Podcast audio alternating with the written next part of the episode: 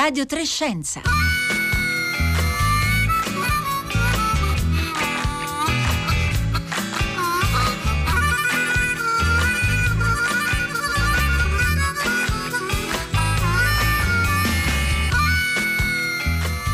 Buongiorno da Rossella Panarese, con me vi saluta tutto il gruppo al lavoro, Gabriele Cioni alla console, Marco Pompi in regia, Marco Motta, Paolo eh, Conte e Francesca Boninconti in redazione. Io vorrei intanto salutare tutti gli ascoltatori e le ascoltatrici che mi hanno mandato consigli per eh, schiarire un po' la voce in questo momento di, eh, di, raffreddamento e quindi sono stati tutti molto utili e spero di risolvere eh, presto. Dunque, oggi noi parleremo di Covid, ora in tutto il palinsesto è un su e giù di eh, malattie, di pandemie, di storia eh, delle eh, epidemie, perché oggi il centro dei nostri temi è esattamente questo. E in particolare oggi parleremo del piano vaccinale. E allora vi invito a mandare le vostre domande al 335 5634 296.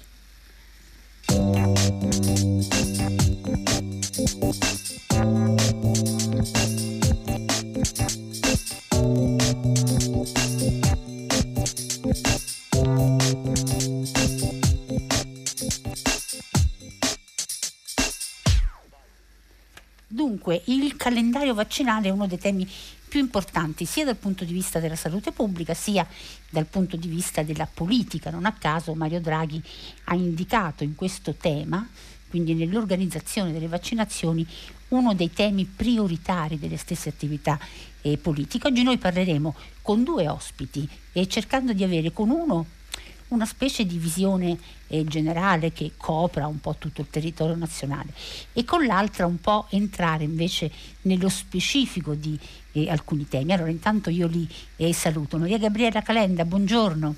Buongiorno, buongiorno a voi, buongiorno a tutti. Rispon- Grazie, responsabile del coordinamento delle attività vaccinali della ASL di Frosinone. E poi do il benvenuto a Pierluigi Lopalco, che oggi è assessore alla sanità della regione Puglia, ma ricordiamolo, insomma, è stato spesso nostro ospite, è epidemiologo e anche professore di igiene a Pisa. Buongiorno Lopalco. Buongiorno, buongiorno a voi. E Lopalco, io comincerei da lei e per dare un po' una sorta di visione generale proprio sulla sua competenza epidemiologica, una visione generale sul nostro paese. Allora, la prima domanda che volevo farle è gli ultra ottantenni eh, che è un po' la fase attuale no? della vaccinazione, saranno tutti vaccinati entro marzo? Non, non, mi dica che queste sono domande a cui non si può rispondere perché anche la non risposta ci dà diciamo, un'indicazione.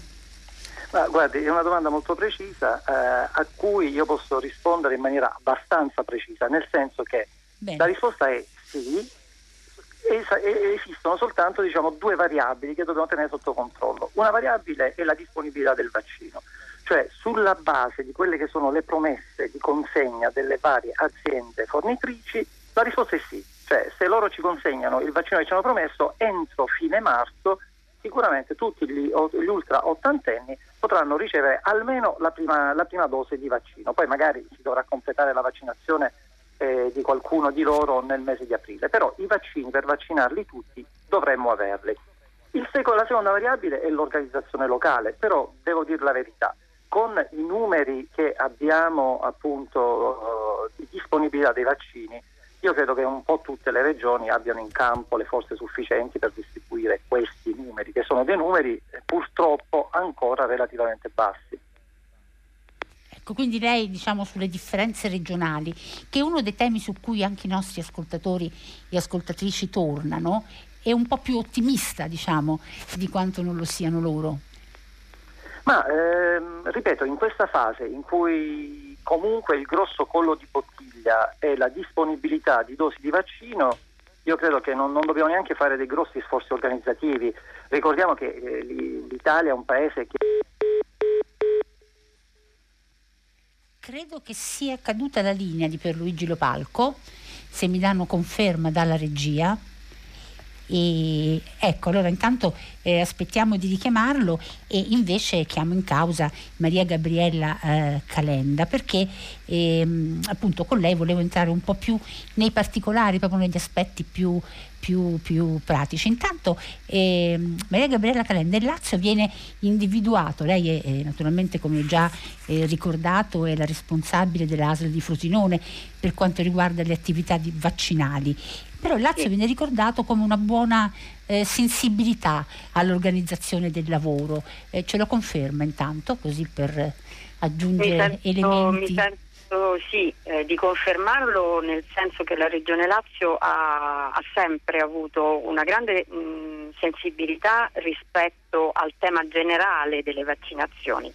Eh, non ultimo attraverso un documento che è uscito a settembre di riorganizzazione dei servizi vaccinali, proprio a testimonianza di quanto sia un tema eh, a cuore eh, alla nostra regione.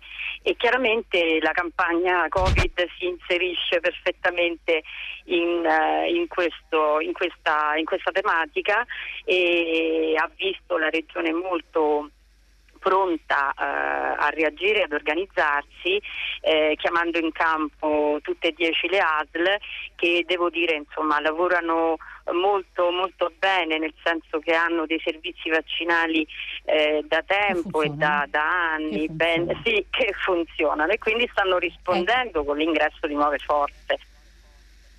Ok, e questo diciamo è, insomma, è un elemento molto importante. Non so se lo palco è di nuovo con noi.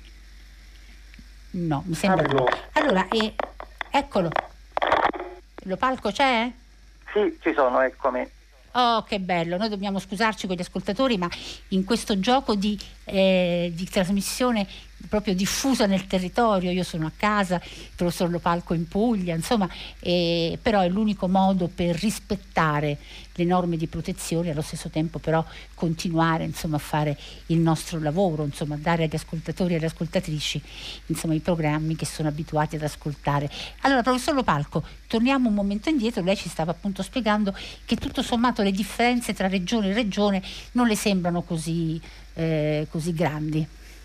Ma io dicevo che appunto l'Italia è un paese che è abituato a vaccinare, noi abbiamo un programma vaccinale standard eh, molto robusto, eh, in, più o meno in tutti i comuni italiani esistono degli ambulatori di vaccinazione, laddove non esistono esistono comunque delle strutture del servizio sanitario molto capillari, quindi trovare un ambulatorio vaccinale disponibile e eh, medici e infermieri che vaccinino in condizioni standard, mh, mm, cioè non c'è bisogno di inventarsi nulla di nuovo Oh, è ovvio che nel momento in cui io penso al mese di aprile o maggio eh, il numero di dosi di vaccini dovesse aumentare in maniera significativa, allora lì dobbiamo mettere in campo una strategia organizzativa diversa. E allora Pierluigi Lopalco, prima di passare a Maria Gabriella Calenda, le faccio una di quelle domande dirette dirette che arrivano dai nostri ascoltatori, in questo caso da Norberto. E professor Lopalco, quando saranno vaccinati gli uomini del 1900? 47, immagino anche le donne, eh? credo che sia una dicitura omnicomprensiva. Com- cosa risponderebbe a Norberto? Quindi se, eh, non, se parliamo di cittadini che non hanno patologie particolarmente gravi, eh, il calendario prevede questo. Eh, gli ultra ottantenni appunto dovrebbero essere in qualche maniera conclusi entro la fine di marzo. In aprile si inizia la fase successiva. E il primo gruppo di questa fase successiva sono i cosiddetti fragilissimi, cioè persone che hanno patologie molto gravi e quindi sono ad altissimo rischio di avere eh, complicanze gravi da un'infezione da coronavirus. Immediatamente dopo si passa appunto ai, ai pazienti che hanno un'età inferiore agli 80 anni e che non presentano queste patologie particolarmente gravi. Quindi la mia risposta sarebbe se abbiamo i vaccini a disposizione, come spero che li avremo, mh, mm, parliamo di aprile, del mese di aprile. Ecco, per uomini e donne che siano nate eh, nel caso di Norberto nel 1947. E, e Maria Gabriella Calenda, allora entriamo allora un po' più nello specifico di quello che lei sta uh, vivendo in questi giorni. L'8 febbraio è uscito un testo del Ministero della Salute, della Presidenza del Consiglio e anche dell'AIFA, l'Agenzia Italiana per il Farmaco, con le raccomandazioni ad interim sui gruppi target della eh, vaccinazione. L'introduzione è tutta legata ai principi del dettato costituzionale, quindi all'equità, alla reciprocità, al benessere, alla protezione, eccetera, eccetera, e naturalmente con l'obiettivo di ridurre la mortalità e la morbilità. Ecco, in questo documento ci sono le de prime definizioni di quali sono i pazienti molto fragili. Ce li vuole ricordare? Allora, i pazienti fragili sono i pazienti affetti da patologia, da patologia grave per, le, per la quale eh, l'infezione da SARS-CoV-2 potrebbe eh, arrecare dei danni eh, addirittura con eh, rischio della vita.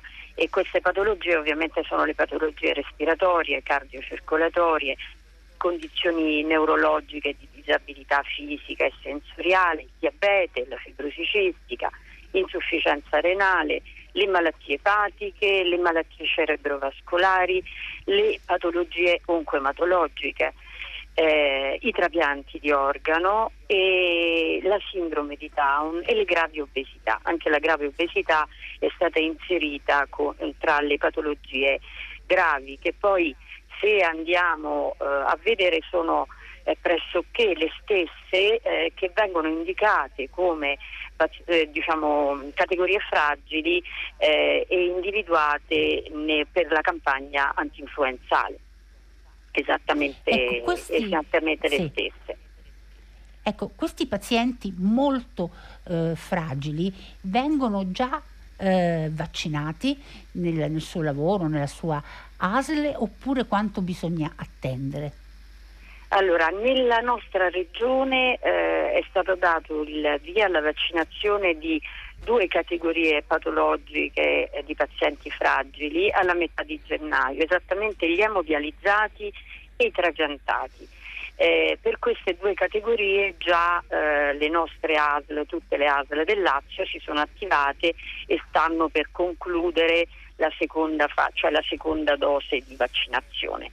E, come diceva il professor Lopalco, immediatamente dopo gli ottantenni sicuramente eh, andremo a, a, chiamare, a vaccinare eh, i soggetti fragili di qualsiasi età. Ecco, quello che è importante, e rivolgo la domanda ad entrambi, sia al professor Lopalco che a Maria Gabriella Calenda, è quello di mettere insieme i vaccini a disposizione, la loro destinazione, insomma, in base allo stato di salute e appunto poi i tempi. Eh, e la filiera insomma per costruire questi target. Allora professor Lopalco, intanto comincio da lei, come si costruisce la filiera? A chi poi il paziente fragile deve rivolgersi per ottenere eh, il, il, vaccino? Immagino che ci siano varie soluzioni, però i pazienti fragili si sentono un po' come dire, in difficoltà in questo momento. Allora, noi ehm, abbiamo un vantaggio rispetto a tanti altri paesi europei, cioè abbiamo la rete della medicina di base, abbiamo i medici di medicina generale, che eh, conoscono i loro pazienti, conoscono appunto oh, le loro patologie e possono identificare eh, in maniera abbastanza semplice eh, quali dei loro pazienti devono oh, rientrare in questa o in quella categoria da vaccinare. Ora, Quindi saranno loro che, a indicarlo? Saranno la, maniera semplice, la maniera più semplice è farlo indicare dal medico di medicina generale. Eh, altre maniere per individuare questi pazienti sono diciamo, delle metodiche amministrative, faccio un esempio, esenzione ticket.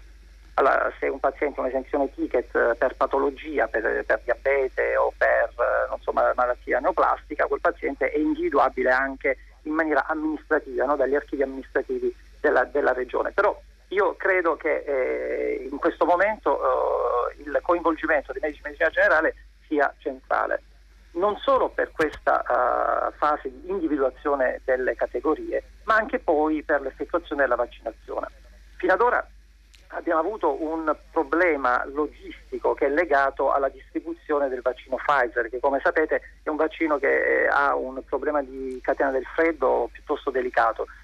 Quindi ehm, finché si utilizza il vaccino Pfizer è un po' più complicato, non è impossibile, ma è un po' più complicato eh, coinvolgere il medico di medicina generale nella somministrazione del vaccino. Però già con il vaccino moderno e poi col vaccino AstraZeneca e gli altri che arriveranno, che hanno eh, diciamo delle problematiche di catena del freddo meno critiche, sicuramente eh, io penso che il medico medicina generale poi sarà dire, la chiave di volta di tutta la strategia vaccinale. Ecco, tra poco chiederemo anche alla dottoressa Calenda oh, appunto oh, una domanda simile, però le vorrei, Pierluigi Lopalco, leggere uno dei tantissimi messaggi che stanno arrivando al 335 56 34 296. Allora, Donatella dice, ho un figlio di 35 anni con una sindrome rara, la sindrome di Williams, che attualmente lavora part-time in una mensa. Quando si potrà vaccinarlo e soprattutto con quale vaccino? Meglio quello Pfizer? Penso che lui rientri nelle persone a rischio o va bene anche quello AstraZeneca? Scrivo perché il mio medico di base brancola nel buio. Cosa risponde Pierluigi Lopalco a questa domanda di Donatella? Allora, eh, rispondo dicendo che eh, sull'utilizzo del vaccino AstraZeneca effettivamente c'è stata una grossa confusione eh, comunicativa. Nel senso che noi oggi eh, ci troviamo in un grosso imbarazzo, lo, lo dico a questo punto anche come, come dire, amministratore eh, di una sanità regionale, in un grosso imbarazzo ad avere nei frigoriferi tanto vaccino AstraZeneca e per esempio eh, dover utilizzare questo vaccino per una parte, una porzione limitata della popolazione, che sono le persone con meno di 55 anni e che non hanno altre patologie. Eh, cioè che stanno que- bene, che sono eh, bene. Quelle sono, che stanno sono, bene in salute, eccetera. Capite bene che queste sono quelle categorie che secondo il piano vaccinale sarebbero dovute essere vaccinate un po' per ultime, no? eh, però eh, noi abbiamo il vaccino, un vaccino per, per vaccinare queste persone. Quindi io spero che eh, si faccia un po' più di chiarezza da parte del Ministero della Salute e anche AIFA, il Consiglio di Sicurezza e Sanità, su questo punto, abbiamo indicazioni da parte dell'OMS che ci dice tranquillamente di utilizzare questo vaccino per tutti, per tutti, comprese persone che hanno patologie. Abbiamo l'EMA che ha autorizzato l'uso di questo vaccino in tutte le categorie e in tutte le età, al di, so- al di sopra di 18 anni di età. Quindi se noi seguissimo eh, dire, le indicazioni internazionali, noi oggi questo vaccino per esempio potremmo subito utilizzarlo per, quel, eh, per quella persona che le scriveva. No? Per, per chiunque. Un signore per giovane, chiunque. 35 anni, che ha una patologia, che lavora e che avrebbe bisogno di essere vaccinato magari prima di un collega che non ha nessun'altra patologia.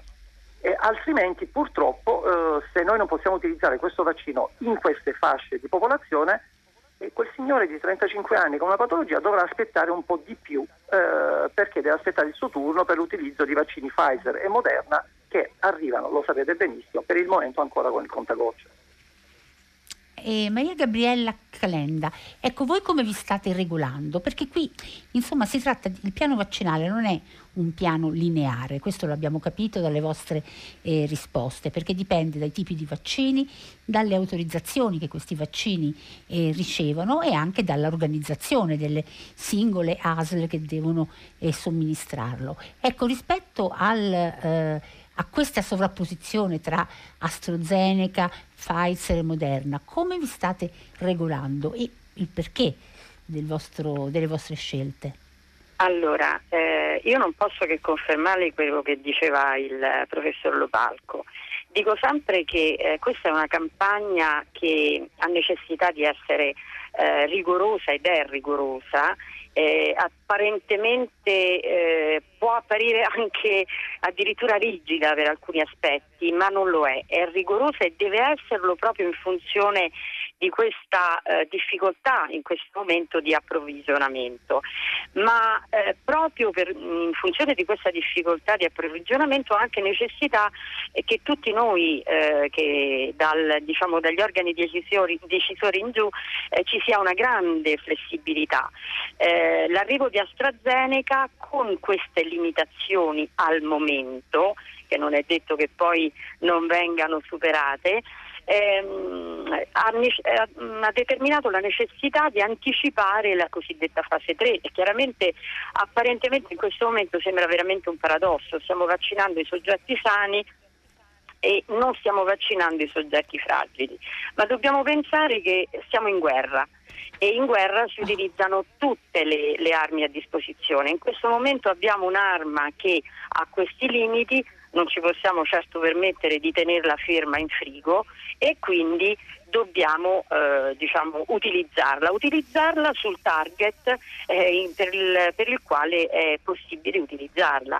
Eh, nella nostra regione dall'8 di, di a febbraio abbiamo cominciato con il vaccino Pfizer e la vaccinazione degli over 80, eh, non appena è arrivato l'AstraZeneca abbiamo cominciato la vaccinazione degli under 55, eh, i liberi professionisti, abbiamo cominciato in questi giorni le forze dell'ordine, inizieremo dal 22 ehm, eh, la categoria del del personale scolastico, docente e non, non docente, universitario e che chiaramente proseguirà in funzione del numero di dosi che arrivano. Dal primo marzo entreranno in campo i medici di medicina generale che, eh, ai quali al momento verrà distribuito il vaccino AstraZeneca e pertanto anche loro avranno questa eh, limitazione in termini di fascia di età e di popolazione da, da vaccinare. Non appena avremo a disposizione altro, chiaramente in maniera molto flessibile dovremmo essere pronti ad attivarci rapidissimamente. Devo dire che dal 27 di, di dicembre eh, non c'è ASL che si sia fermata un giorno, proprio perché penso che anche eticamente non sia proprio pensabile di avere eh, giacenze in frigo di, di, di, vaccini che devono essere somministrati il prima possibile.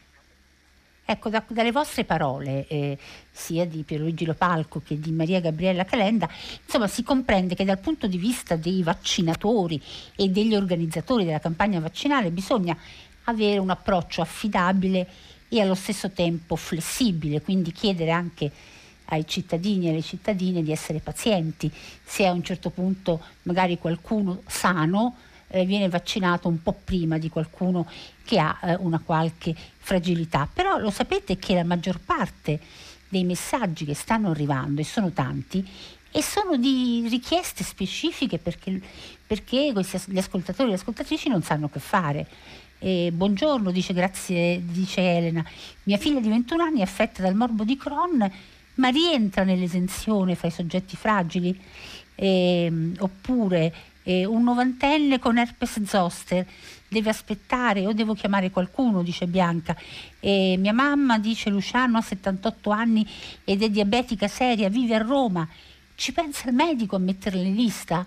E, so, e, immagino che lui voglia dire devo fare qualcosa e così via, ne ce ne sono a decine. Pierluigi Lopalco ecco, e Maria Gabriella Calenda, vogliamo eh, in questi ultimi 3-4 minuti che abbiamo a disposizione dare dei consigli ai cittadini e alle cittadine senza che entrino in un grandissimo, in un grandissimo stress insomma, per loro stessi o per i loro familiari?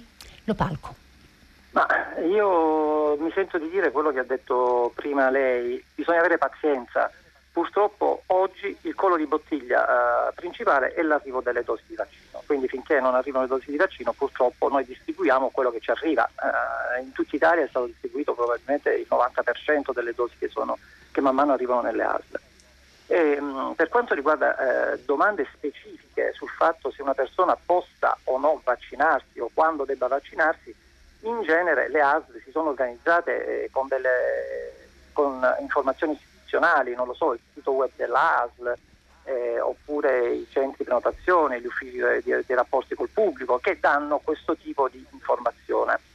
un altro canale di informazione è il medico di medicina generale, per esempio penso a questo signore anziano che ha l'herpes zoster, io credo che il suo medico gli abbia detto che la vaccinazione nel caso in cui si ha una malattia acuta in atto quella rappresenta una controindicazione alla, vaccina, alla vaccinazione, bisogna aspettare che la malattia acuta passi, cioè che quindi i sintomi acuti della malattia passino, che magari eh, se c'è presenza di febbre non dobbiamo avere presenza di febbre e poi immediatamente dopo questa persona può essere vaccinata.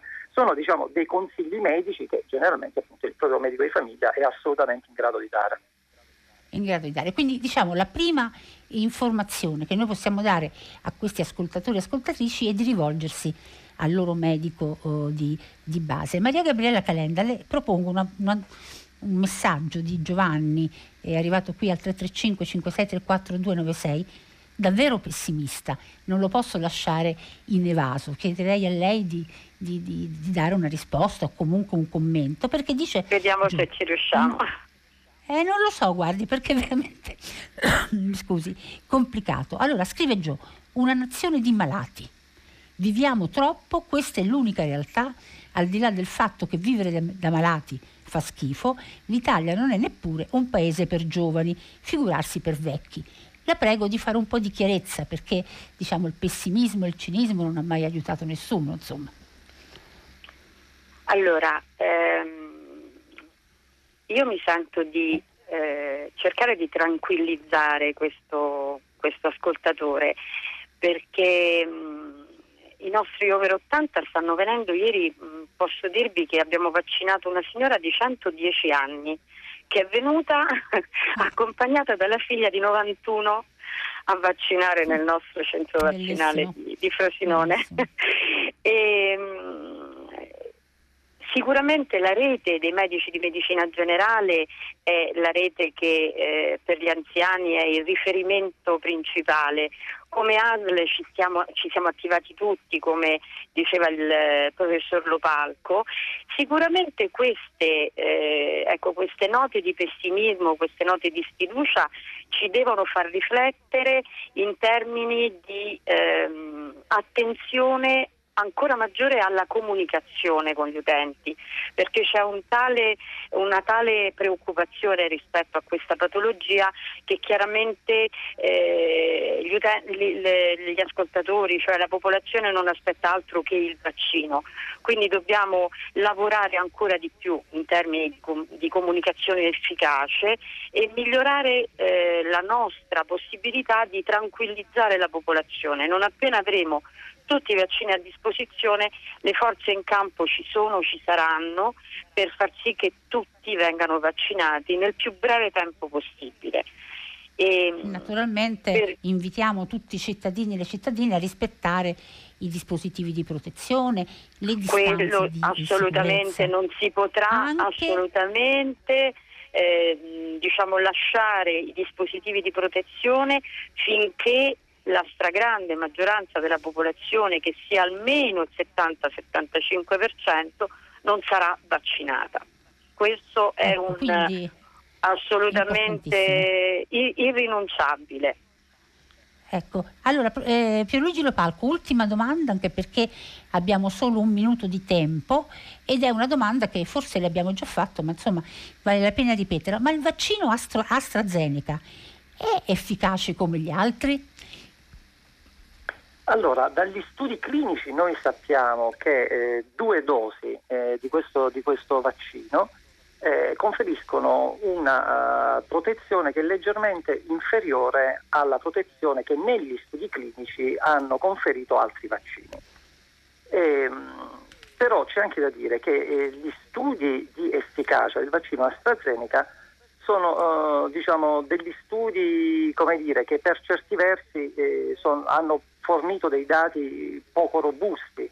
Vi faccio un esempio, non abbiamo dei dati... Molto velocemente lo palco che abbiamo 40 secondi. Sì, allora, dobbiamo, io mm, se devo proprio dirlo in una battuta, il vaccino AstraZeneca è un buon vaccino. Ancora l- negli studi clinici non abbiamo la prova dell'efficacia, cioè proprio della protezione dalla malattia, per esempio nei soggetti più anziani ma questo non vuol dire che non funziona nei soggetti più anziani, significa che quando arriveranno i dati probabilmente vedremo che funziona anche negli anziani. Sicuramente molto un bene. vaccino Grazie che, che ci protegge dalle forme gravi di malattia. Grazie molto a Pierluigi Lopalco e a Maria Gabriella Calenda, siete stati davvero molto preziosi e noi cercheremo di avervi ancora eh, con noi. Grazie a tutti e grazie agli ascoltatori e alle ascoltatrici che ci hanno mandato tantissime domande che noi intanto mettiamo da parte. E allora ora tocca il, la, il consueto concerto del mattino, domani, e beh, domani parleremo ancora di storia delle pandemie perché ci dirà qualcosa di interessante. Grazie, a domani.